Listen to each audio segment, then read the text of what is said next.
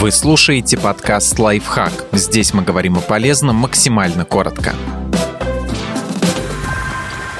Пять признаков того, что вы страдаете от тревоги и даже не подозреваете об этом. Необъяснимая боль, неумение описывать свои эмоции и другие неочевидные сигналы, на которые стоит обратить внимание.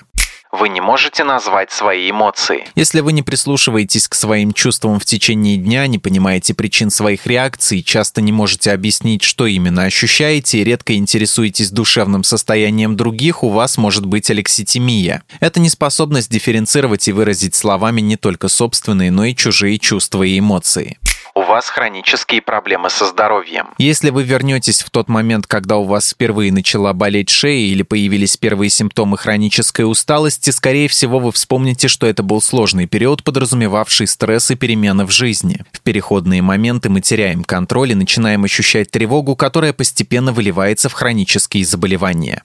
Вы не делитесь переживаниями с окружающими. Люди, которые свободно рассказывают другим о своей жизни, говорят и об эмоциях. Те же, кто взаимодействует с окружающими в основном через такие занятия, как работа, спорт или споры о политике, общаются поверхностно. Если и вам сложно обсуждать свои чувства, возможно, вас сковывает именно тревога.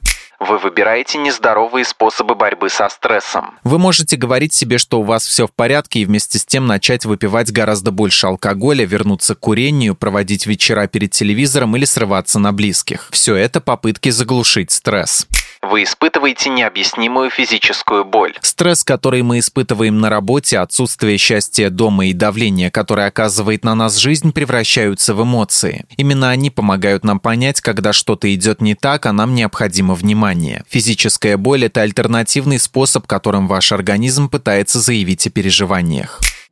Подписывайтесь на подкаст «Лайфхак» на всех удобных платформах, ставьте ему лайки и звездочки, оставляйте комментарии. Услышимся!